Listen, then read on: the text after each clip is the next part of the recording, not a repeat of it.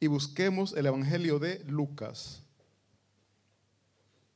Capítulo 17, vamos a leer del versículo 1 al 4.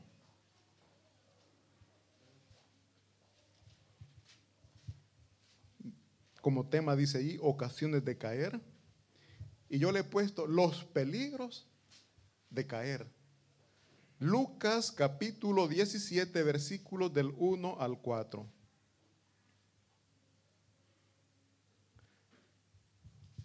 Lucas capítulo 17, versículo del 1 al 4. ¿A quién le gusta el peligro, mi hermano? A los jóvenes yo he visto que les encanta. Yo para esto sí, le digo, soy bien miedoso. Me dicen, ¿y es peligroso? No me acerco. Peor cuando es de ver hacia abajo, me tiemblan los pies. Mejor no, no corro riesgo. Mi hermano, los peligros muchas veces los vemos a distancia, pero no los evitamos. Y eso muchas veces nos lleva a tener sufrimiento. Y les repito, los jóvenes más que todos les gusta correr riesgo, pero muchas veces no salen bien en lo que se proponen. ¿Lo tenemos todos, mis hermanos? Amén. Leemos la palabra de Dios en el nombre del Padre, del Hijo y del Espíritu Santo. Dice versículo 1.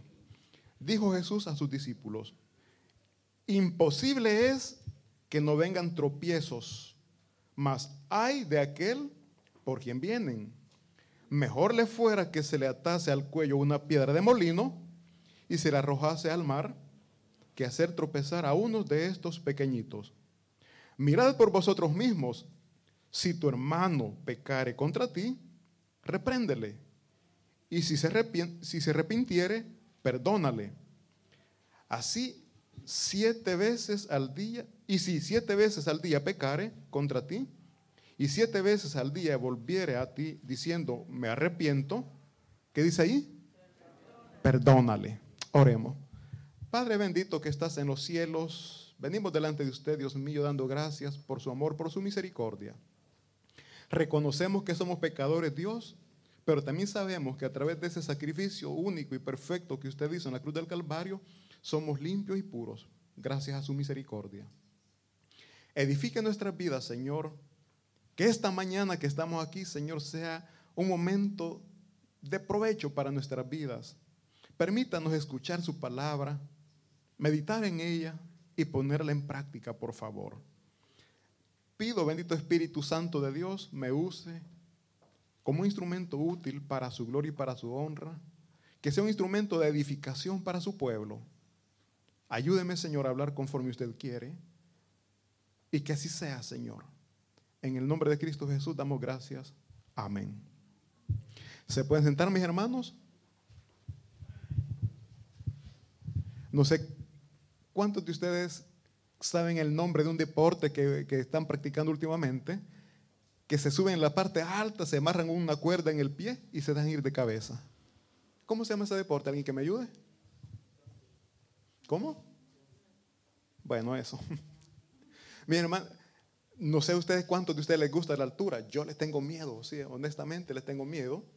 En El Salvador hay una parte que se llama la, puerta del diablo, le llaman. Si usted se acerca a la orilla, ve un precipicio tremendo. Yo le, repito, a la altura le tengo miedo. Esa vez se me ocurrió, fui a ver. Comencé a sentir que todo me giraba. Me senté. Se van a reír, pero salí gateando de ahí. No tuve valor de ponerme en pie y caminar. Ya adulto, no, no que era niño, adulto. Y iba gateando ahí. No, no importa que se rían, pensé. Mi hermano, yo sé, o sea, allí es peligroso. O sea, los jóvenes no, pues, eh, les digo, ellos practican ese deporte, que se dejan ir de cabeza, suben a los puentes, los partes altos y se dejan ir. No, mi hermano, yo no lo hago, no sé ustedes. Pero muchas personas peligrosos han fallecido. Muchos jóvenes haciendo cosas extremas han fallecido. Entonces, la palabra de Dios nos enseña que nosotros, como hijos de Dios, tenemos una sabiduría que Él nos ha dado. Dice la palabra de Dios que el sabio ve el mal, ve el peligro y se aparta. Entonces nosotros, mis hermanos, cuando vemos que hay problemas, no vamos a buscar los problemas, vamos a escapar de ellos. Entonces debemos de estar muy atentos, debemos de tener cuidado con los tropiezos también, que muchas veces en nuestro diario vivir vamos a encontrar para alcanzar los propósitos o las metas que nos proponemos. Todos tenemos metas, pero hay que luchar contra los obstáculos que aparecen para conquistar. Hay un deporte del atletismo, hay uno que es, libre, hay otro que le ponen obstáculos, no han visto, corren y le ponen unos obstáculos que saltan. Muchos ahí caen. Y cada caída es pérdida de tiempo. Cada caída provoca dolor. Cada caída provoca mm, dificultades. Póngale usted lo que quiera, pero una caída, e incluso hay muchos que caen y ahí se quedan, no se levantan más.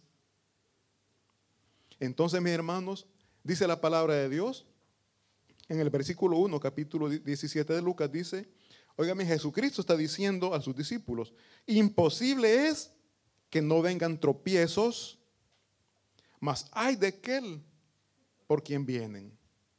¿Qué nos está diciendo ahí? Que en nuestro diario vivir vamos a encontrar tropiezos, vamos a encontrar tentaciones que nos van a alejar de los propósitos que Dios tiene para cada uno de nosotros. Y el principal propósito que, que, Dios tiene para nosotros es que tengamos salvación y que tengamos vida eterna. Ese es el principal propósito que Dios tiene para cada uno de nosotros.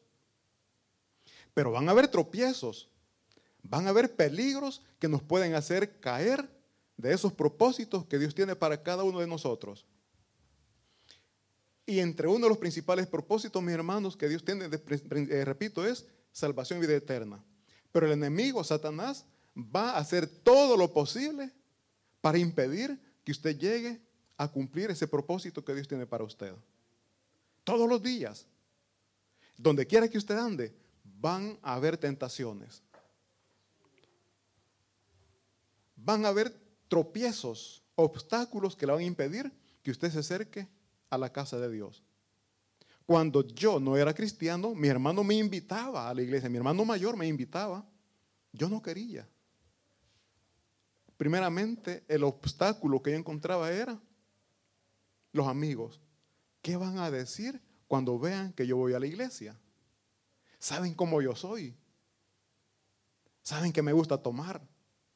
Saben, y yo me ponía a pensar todo. Ese era un obstáculo que no me permitía, no me, permitía llegar a los propósitos que Dios tenía para mi vida. Luego después, en una ocasión, porque mi hermano insistía, y yo dije, voy a ir porque que no me siga insistiendo. En, en palabras salvadoreñas, para que no me siga molestando. Eso fue lo que yo pensé. Fui y me gustó. Me gustó, pero no quería volver. Mis hermanos, primer obstáculo que vamos a encontrar, primeramente, somos nosotros mismos. Nos vamos a poner a pensar cosas que quizá la gente ni va a pensar. Quizá lejos de señalar, se alegrarían, porque yo decía, mis amigos me van a hacer burla. Es lo que yo pensaba, pero quizás hasta se hubieran alegrado, ya está cambiando, está buscando una mejor vida. Pero yo mismo me estaba impidiendo llegar a los caminos que Cristo Jesús ya tenía trazado para mí. Después que usted da el primer paso, ya otros obstáculos, la familia. Le decía a mi esposa, vamos, vamos a la iglesia, mi hermano me está invitando. No, yo no, me decía. Y eso me da fuerza a mí para no ir también. Ah, pues no. Mis hermanos, fíjense que el enemigo es bien astuto y siempre va a poner cosas, obstáculos que usted lo ve como, como algo beneficioso para usted pero en realidad le está dañando.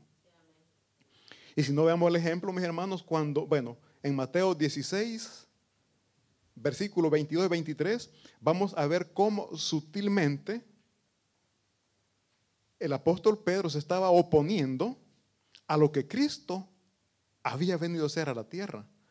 Mateos capítulo 16, versículo 22 dice, oigan bien, el apóstol Pedro le dice, entonces Pedro, tomándole aparte a Jesucristo, comenzó a reconvenirle diciendo, Señor, ten compasión de ti. En ninguna manera esto te acontezca. Jesucristo ya había dicho lo que iba a suceder. Y Pedro le está diciendo, no, Señor, ten compasión de ti, no lo hagas. Pero Jesucristo a eso había venido. Pero el amor de Pedro en su humanidad le dice, no, Señor, no te queremos ver sufrir. Dice el versículo siguiente. Pero él, cuando dice él es Jesucristo, pero Jesucristo bien, volviéndose dijo a Pedro, quítate delante de mí, Satanás. Me eres tropiezo porque no pones la mira en las cosas de Dios, sino en la de los hombres. ¿Cuántos de ustedes, mis hermanos, son capaces de decirle así a, su esposo, a su esposa, a su hijo, a su hija? Apartate de mí, Satanás. O a su amigo. Hoy no vayas a la iglesia, no vamos al parque. Vamos al río con este calor. No vayas a la iglesia. Y usted, apartate de mí, Satanás. Mi hermano, al contrario, nosotros sí tenés razón, ¿verdad? Ah, con este calor, vamos pues. Vamos al parque. Mi hermano dice, por eso les digo que sutilmente, buscando nuestro bienestar, nos alejan de los propósitos que Dios tiene para nosotros. Ahí el apóstol Pedro ah, quiere alejar a Jesucristo de los propósitos por los cuales Él había venido. Él es Dios. La sabiduría perfecta está en Él. No se dejó llevar por la tentación. Pero nosotros, mis hermanos, soportamos la tentación o caemos rápido. La tentación, el enemigo nunca va a llegar con cosas que no nos agradan. Va a llegar con lo que usted más anhela y desea. Pero que le están separando o le están alejando de Dios. Entonces nosotros, mis hermanos, tenemos que estar muy atentos, meditar, reflexionar si es grato a Dios o no es grato a Dios.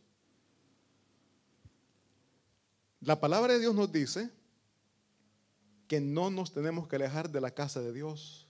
Bueno, dice que no tenemos que, dice, no dejando de congregarnos. Aquí estamos congregados. Dice la palabra de Dios, no dejando de congregarnos, como muchos tienen por costumbre. Cuando dice muchos tienen por costumbre, es, es normal para ellos. Hoy no voy, no voy a ir hoy, es normal.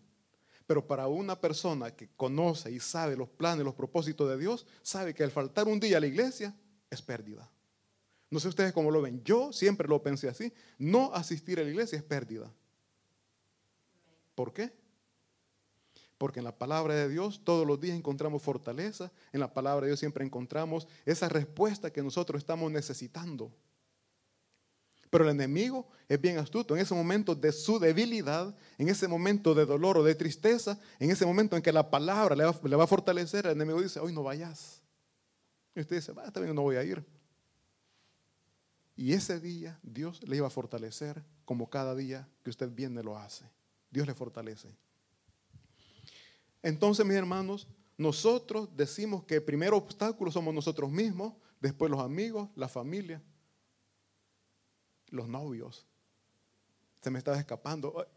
Los novios, muchas veces las muchachas quieren venir a la iglesia, pero el novio no.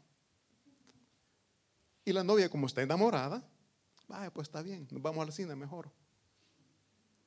Sin darse cuenta que están dejando el amor verdadero por el amor que hoy o mañana le estará haciendo llorar. Dios nunca nos va a desamparar, Dios nunca nos va a abandonar el novio o la novia? Posiblemente sí.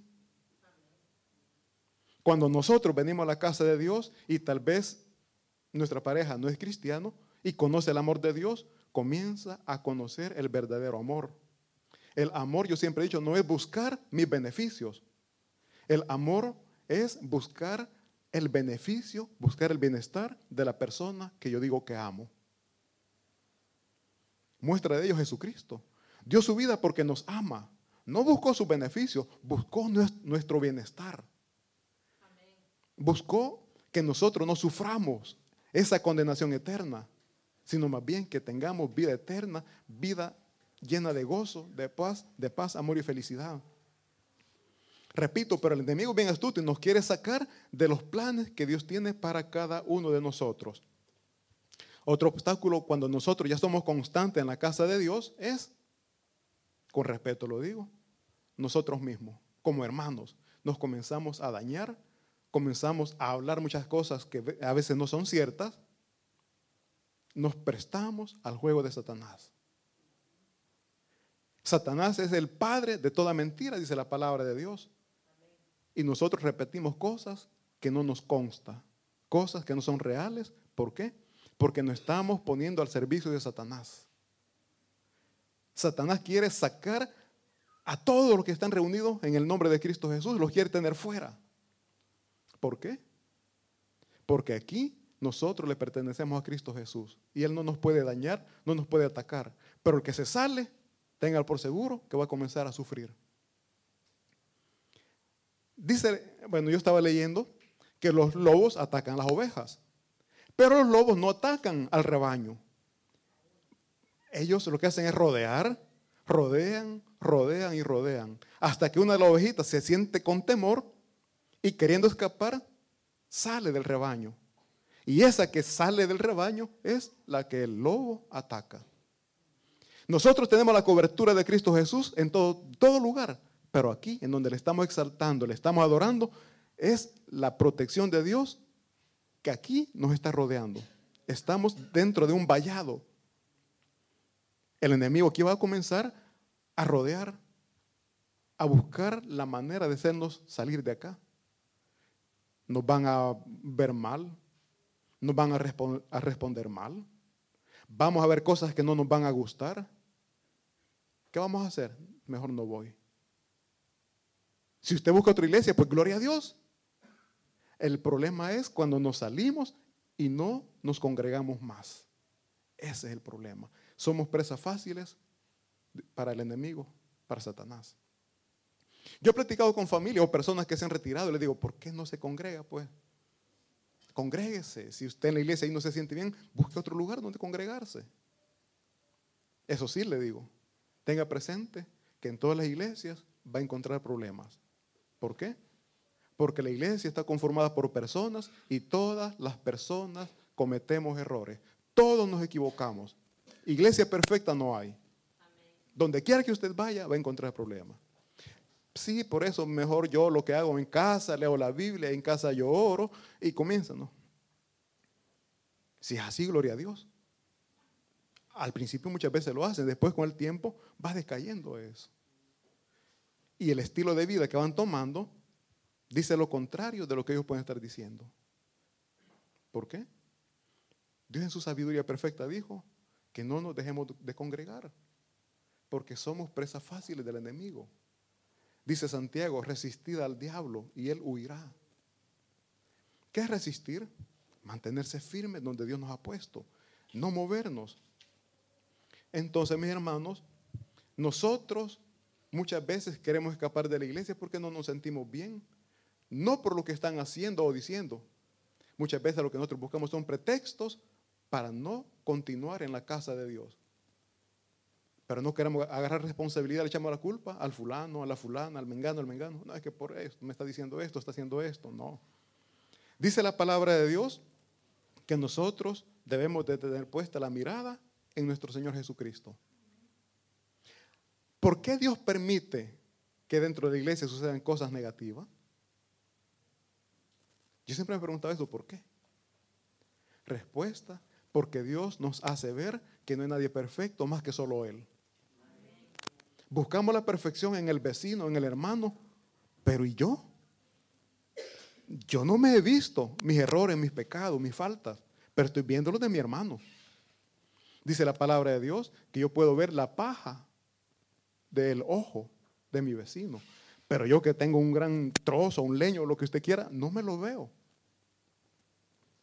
Entonces, no podemos señalar la falta del otro cuando yo puedo estar cometiendo cosas peores.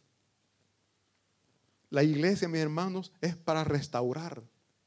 La iglesia es para sanar el alma, para cambiar las vidas. ¿Quién de ustedes, mi hermano, no ha pecado? Todos hemos pecado.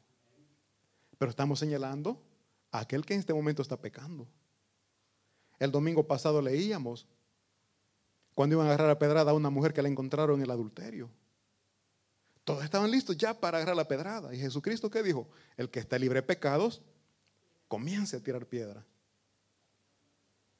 Después le preguntó, ¿cuántas pedras te cayeron? Ninguna, le dijo. ¿Por qué? Porque todos somos pecadores. Todos fallamos. Entonces lo que nosotros tenemos que hacer es orar por la persona que está fallando en ese momento. Y si tenemos la confianza, tenemos la oportunidad, corregir. Decirle, mire hermano o hermana, lo que usted está haciendo no está bien. Se está dañando usted solito, se está dañando usted solita. Hoy usted no se da cuenta, pero mañana va a estar llorando por lo que ahora está haciendo. Y muchas personas no soportan la medicina, mejor se van. Cuando yo estaba pequeño, en la casa entró, me acuerdo un sapo, y yo tenía miedo. Y me dice mi mamá, si no hacen nada, me dijo, sí, pero tengo miedo. Y, y sacarlo, no, yo no, le decía. ¿Sabes qué? Me dijo. Partí un limón por mitad y echarle limón, me dijo. ¿Qué creen que pasó cuando le cayó el limón al sapo? Salió saltando y se fue. Así somos nosotros cuando la palabra llega a nuestros corazones. Cae como limón y salimos corriendo. A esa iglesia no vuelvo más, hermano metido, como que le importa. La palabra de Dios, cuando va a sanar, duele, arde, provoca tanto dolor que no soportamos y decimos, no vuelvo más. Sin darnos cuenta que esa palabra va a sanar nuestro corazón. Esa palabra nos va a sacar de lo malo que estamos haciendo delante de los ojos de Dios. A la carne le es grata, pero su espíritu está muriendo. Su espíritu se está haciendo pedazos y usted no se da cuenta. Y cuando se viene a dar cuenta, es cuando ya usted dice, Dios no oye mi oración, Dios no me responde. Sí, Dios le, oye su oración. Es usted que no oye la palabra de Dios que le está diciendo, deja ese pecado, cambia tu vida. Somos nosotros los que no oímos. Dios sí nos oye, Dios sí nos escucha. Pero en nosotros, en nuestra necedad, nos llevamos solitos, nos llevamos, nos agarramos de, de la oreja nosotros solos y nos llevamos a ese lugar donde hay dolor, donde hay sufrimiento. Dios nos dice esta mañana, deja tu mala manera de vivir. Eso te va a ocasionar dolor, sufrimiento. Ese es un peligro que ahorita estás corriendo que te va a llevar a donde yo no quiero que estés, a ese momento de sufrimiento. Mi hermano, si una persona se le acerca y le aconseja, no se enoje con esa persona, mejor dele gracias, porque él quiere y no quiere verle sufrir. Los hijos con los papás, ¿por qué pelean tanto? Porque los papás siempre están aconsejándole, no hijo, no hija, esto no está bien. ¿Y los, hijos cómo reaccionan? Mal. Así somos nosotros con nuestro Dios. Dios nos está diciendo lo que no tenemos que hacer, pero nosotros somos necios y seguimos. Estamos llorando, pero seguimos. Mis hermanos, no nos alejemos de los propósitos que Dios tiene para nosotros. Y los propósitos de Dios para nosotros es que vivamos en paz, que vivamos llenos de amor y felicidad en el trabajo, en la familia, donde quiera que estemos. Entonces, mis hermanos, nosotros tenemos que escuchar la palabra de Dios y escapar de los peligros que cada día nosotros estamos corriendo. Y les repito, el peligro que nosotros corremos es apartarnos o separarnos de la palabra de Dios, de la presencia de Dios, del poder de Dios. Lejos de Dios, mis hermanos, todo es dolor, es sufrimiento. Mas, sin embargo, cuando nosotros buscamos a Dios, en, él encontramos, en Dios encontramos esa paz que en ningún otro lugar vamos a encontrar. Entonces, repito, mis hermanos, nosotros vamos a llorar, vamos a sufrir por nuestros hechos, no le echemos la culpa a nadie. Si nosotros nos movemos de un lugar, muchas veces, mis hermanos, es porque nosotros mismos no soportamos, repito, lo que Dios está haciendo en nuestras vidas. Y nosotros decimos, pero ¿y Dios por qué permite que tanta gente mala esté en la iglesia? Yo les pido que por favor leamos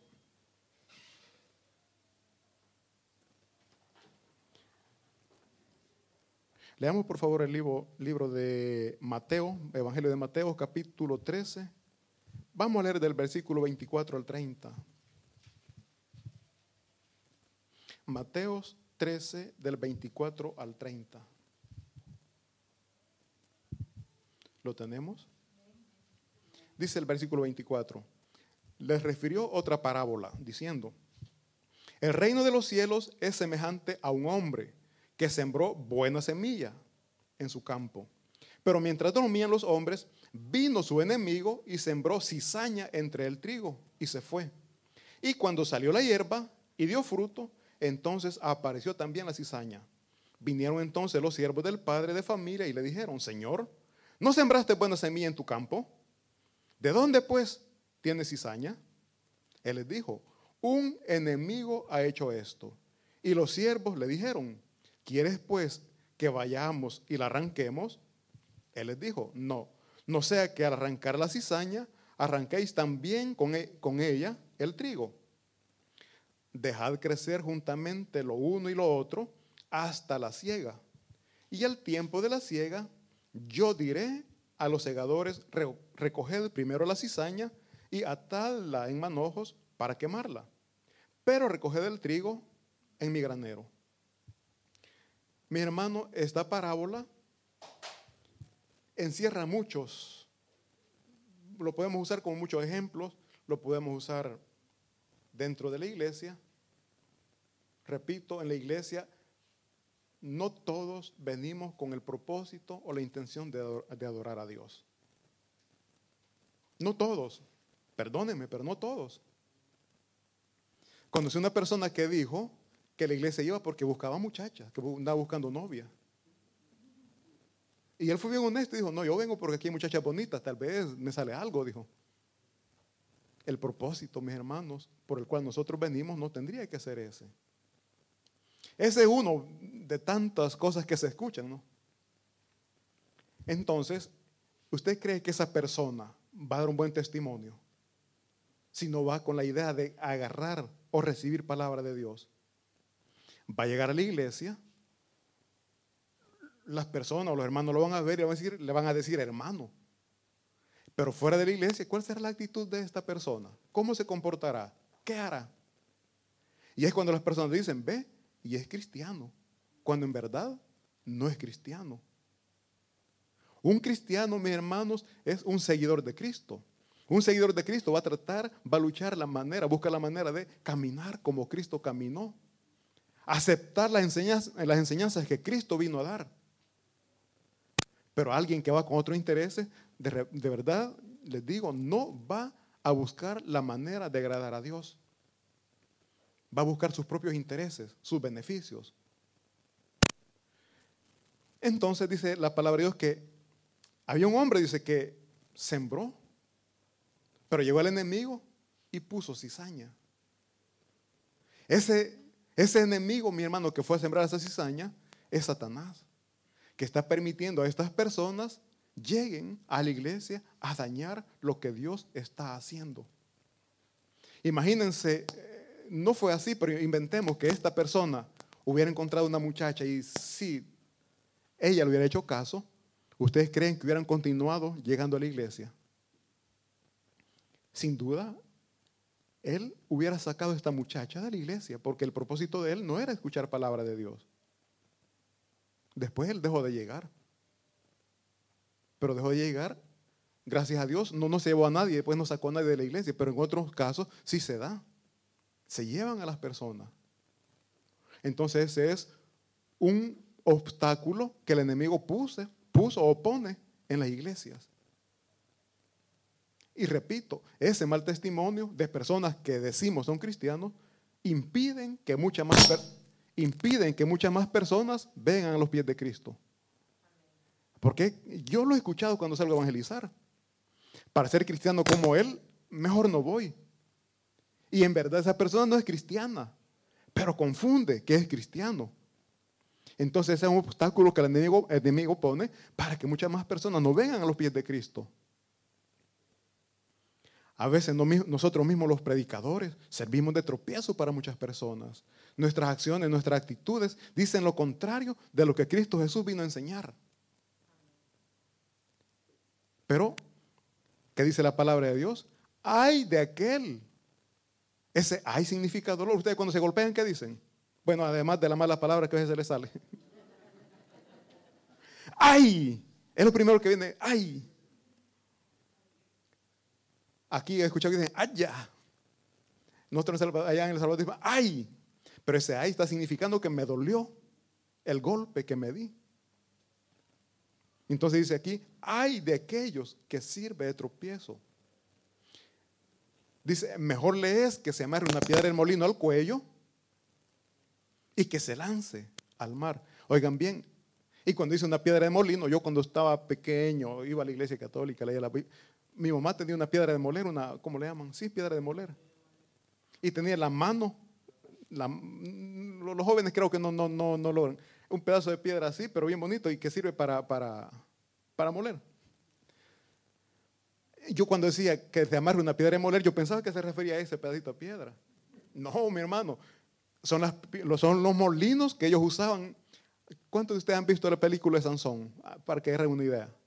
Son unas piedras grandes, una rueda grande, y que entre varias personas o animales lo hacen girar. Pesa. Imagínense, es mejor esa piedra amarrada en el, el cuello, que, es delgadito del cuello, ¿verdad? Y una gran piedra así amarrada y que nos lancen al mar. ¿Cómo ven eso? Es duro, ¿no? Pero eso no es nada para lo que Dios va a hacer a aquel que sirve de tropiezo. Es duro. Cuando Caín mató a Abel, Dios lo castigó y Caín que le dijo, veamos Génesis por favor. No quiero poner palabras que no. Génesis capítulo 4, versículo 13. Después que Caín mata a Abel, Dios le da un castigo. ¿Lo tenemos, mi hermano? Génesis capítulo 4, versículo 13 dice, y dijo Caín a Jehová, grande es mi castigo para ser soportado. Oigan bien, grande es mi castigo para ser soportado. El castigo que Dios pone, mis hermanos, es duro. Nosotros decimos, Dios me está castigando. No, mi hermano, el problema que usted tiene, usted se lo buscó, no es castigo de Dios. Nosotros buscamos el problema y después decimos, Dios me está castigando. No, nosotros buscamos ese problema. El castigo de Dios, mis hermanos. ¿Qué dice la palabra de Dios? Hay un infierno. Ese es el castigo de Dios. Ese es el castigo de Dios para todo aquel que no cree y recibe la gracia y misericordia de Dios. Porque por la gracia y por la misericordia de Dios nosotros somos salvos porque hemos creído en Jesucristo, nuestro Señor, nuestro Salvador, nuestro libertador. Nos ha liberado de esa condenación, nos ha liberado de ese castigo que merecíamos por pecadores. Pero Cristo Jesús tomó nuestro lugar. Ese castigo lo va a recibir todo aquel que rechaza que rechaza el regalo que Cristo Jesús está dando hoy, que es por gracia. Mis hermanos, duro, que dice, como dijo Caín, grande es mi castigo para ser soportado. Pero todo pecado tiene que ser castigado. Su pecado, mi pecado, cayó sobre Cristo Jesús. El castigo que era para usted, el castigo que era para mí, cayó sobre nuestro Señor Jesucristo y libres somos de condenación. Entonces, mis hermanos, decimos que el propósito que Dios tiene para nuestras vidas es que tengamos vida eterna. ¿Va usted a rechazar ese lindo regalo, mi hermano? Tengamos cuidado porque el enemigo todos los días va a poner obstáculos para que nosotros salgamos o nos salgamos de los caminos de Dios. Todos los días va a poner obstáculos y ese obstáculo se llama tentación. Pero Dios nos da el poder, la capacidad para rechazar esas tentaciones, para decir no al pecado. Porque cuando nosotros pecamos, mis hermanos, estamos nosotros diciéndole no a lo que Cristo Jesús tiene para nosotros. Haga caso que usted le están sirviendo un gran plato de comida, un banquete, y usted dice, no quiero. Lo que Cristo está ofreciendo es mucho mejor. Y nosotros decimos, no quiero, cuando le decimos sí al pecado. Cuando estamos nosotros con nuestro pecado rechazando ese lindo regalo, ese gran amor que Dios tiene para nosotros. Y esos son los peligros, mis hermanos, de caer. Repito, las tentaciones que el enemigo pone en nuestra vida. Dios nos da sabiduría y sabemos lo que no le es grato a Dios. Luchemos contra eso, no caigamos en la tentación para que no suframos, para que después no tengamos que decir, como lo dijo Caín, duro es el pecado, duro, eh, perdón, es el castigo, duro es el castigo. El enemigo, mis hermanos, siempre va a buscar la manera de dañar lo que Dios ha hecho. Cuando Dios creó al hombre, lo puso en el huerto del Edén. Vivían felices. Pero el enemigo llegó y dañó la unidad que había del hombre para con Dios. Al enemigo no le gusta ver bien lo que Dios hace. Repito, Adán y Eva vivían bien, eran felices. Y al enemigo eso no le gusta. Llegó y engañó a Eva. Así como engañó a Eva, también a nosotros nos engaña. Ellos estaban bien. Usted hoy puede estar bien. Hoy usted puede estar bien. Si usted no tiene cuidado, se deja llevar por las tentaciones, mañana puede estar llorando. Ponga atención a lo que estoy diciendo. Hoy usted se siente bien, mañana puede estar llorando y no le echamos la culpa a Dios. Somos nosotros los que no estamos escuchando la voz de Dios. Repito, el enemigo llegó y sembró esa mentira en el corazón de Eva. Eva pecó. Ellos vivían bien comenzaron a llorar. Entonces, mis hermanos, Caín en su sangre ya había pecado.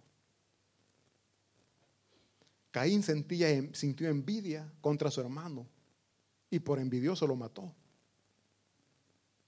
Jehová aceptó la ofrenda de Abel y no la de Caín. Eso le dolió tanto que lo llevó a matar a su hermano. La envidia. ¿Cuántos de nosotros cargamos envidia en nuestro corazón y no nos damos cuenta? O sí nos damos cuenta. La envidia nos lleva a destruir, a dañar lo que Dios está haciendo. Su hermano, su amigo, alguien conocido puede estar quizás mejor que usted y comienza aquella cosita en el corazón, ¿verdad? La envidia. Mm. Y esa envidia muchas veces lleva a buscar la manera de quitar esa felicidad que esta persona puede tener. Y no nos enfoquemos solo en envidiar lo terrenal, lo material. Hay muchas personas que envidian el ver que una familia es feliz. Una familia puede estar bien y quizás están discutiendo y buscan la manera de provocar problemas en esta familia. Alguien dijo, o leí creo, alguien que es feliz nunca se va a fijar en, en los demás. Porque es feliz. Los que no son felices andan buscando la manera de dañar. Y eso es así. Si usted es feliz, no va a buscar dañar, a alguien. Entonces nosotros, mis hermanos, en Cristo Jesús hemos encontrado paz, gozo y felicidad. Y lejos de buscar dañar a alguien, vamos a buscar la manera de ayudar, de levantar, de restaurar. Hay familias que están teniendo problemas. Compartamos la palabra de Dios compartamos esa palabra que cambió nuestras vidas, esa palabra que transformó nuestra familia. Para eso estamos llamados. No para matar, no para destruir a aquel que puede estar mejor que nosotros, puede ser eh, materialmente o espiritualmente. Si algún hermano está fallando, corrijamos con amor. Corrijamos. Pero muchas veces en la iglesia ese está fallando, es pecador, es adúltero, es ladrón. No sé qué hace en la iglesia. Sáquenlo. No, mis hermanos. Esa persona puede estar mejor que usted que está señalando. Esa persona puede tener una mayor comunión con Dios que yo que puedo estar criticando. Dice la palabra de Dios en la parábola que habían los siervos querían arrancar la cizaña. Jesús que le dijo, no, déjenlo. A su tiempo se va a separar la cizaña y el trigo. Así nosotros acá. Yo no puedo señalar, no puedo criticar, porque repito, el pecador más grande puedo ser yo. Entonces Dios nos manda a cuidarnos, a amarnos mutuamente, a apoyarnos, porque eso es lo que Cristo vino a hacer, a amarnos, a apoyarnos, a ayudarnos, y nosotros tenemos que seguir los pasos que nuestro Señor Jesucristo dio. Tenemos que continuar las enseñanzas que Él vino a dar y es que tenemos que amar a nuestro prójimo como a nosotros mismos. Eso es lo que Cristo vino a enseñar. No a menospreciar, no a señalar, mucho menos a juzgar y a condenar, que solamente Cristo Jesús lo puede hacer. Si usted, mis hermanos, en esta mañana se ha sentido señalado, criticado, juzgado, como usted crea, perdone. Perdone porque Cristo Jesús nos enseña a perdonar como Él nos ha perdonado. Nos manda a perdonar como Él nos ha perdonado. Y el perdón es olvidar. Escuché que alguien dijo, las esposas dicen que perdonan las infidelidades. Pero cuando surge un problema, lo primero que sacan es ese problema. Entonces no ha perdonado porque tiene esa carga todavía. La palabra de Dios dice que Dios nos perdona y nuestros pecados dice que lo tiró a lo más profundo del mar, en donde Él ya no los toma en cuenta, los olvidó. Pero las esposas no olvidan, ¿verdad? Y un hombre dice, pero si ya me perdonaste, si ya pasó. Para vos ya pasó, para mí no, dicen. Todavía no. Mis hermanos, tenemos que aprender a perdonar como Cristo nos ha perdonado. Y recordemos, mis hermanos, recordemos que nosotros estamos llamados por Cristo para edificar y no para destruir. Para atraer y no para sacar. Dice la palabra de Dios, ay de aquel, tengamos presente esto, ay de aquel que sirve de tropiezo de uno de mis pequeños. Tengamos cuidado para que después no tengamos que decir, como dijo Caín, duro castigo es esto. Mis hermanos, recapacitemos si hemos señalado, si hemos criticado, pidámosle perdón primeramente a Dios, porque hemos fallado. Repito, el único que puede juzgar y condenar es Dios. Mas Jesucristo cuando vino y tenían ahí a la persona que la encontraron en adulterio, ¿qué fue lo que dijo? Ni yo te condeno. El único que podía condenar le dijo, ni yo te condeno. Pero hay algo muy bonito y que no tenemos que olvidar ni yo te condeno, vete y no peques más. Eso es lo que Cristo nos dice hoy, ni yo te condeno, pero no peques más. Vete y no peques más. Pecar no solamente de acción, con nuestros pensamientos, con lo que decimos, pecamos. Mis hermanos, amemos a nuestro prójimo como nosotros mismos, para que la palabra de Dios pueda ir cambiando nuestro ser tenemos que poner en práctica la palabra de Dios. Yo siempre he dicho, no podemos nosotros pretender tener un cambio si no practicamos la palabra de Dios. Podemos tener el conocimiento, pero si no lo practicamos, es en vano. Así es de que solamente les digo, mis hermanos, que Cristo Jesús nos ayude a ser fuertes, a luchar, a pelear con esas tentaciones, porque todos los días, dijo nuestro Señor Jesucristo, vamos a tener tentaciones en nuestras vidas. Luchemos, no nos no, no desmayemos, sigamos adelante porque el poder de Cristo está con nosotros. Para terminar les digo lo que la palabra de Dios nos enseña, que todo lo podemos en Cristo que nos fortalece. Entonces le podemos decir no a esas tentaciones que llegan a nuestras vidas. Un fuerte para nuestro Señor Jesucristo, vamos a orar. Padre bendito que estás en los cielos, Señor.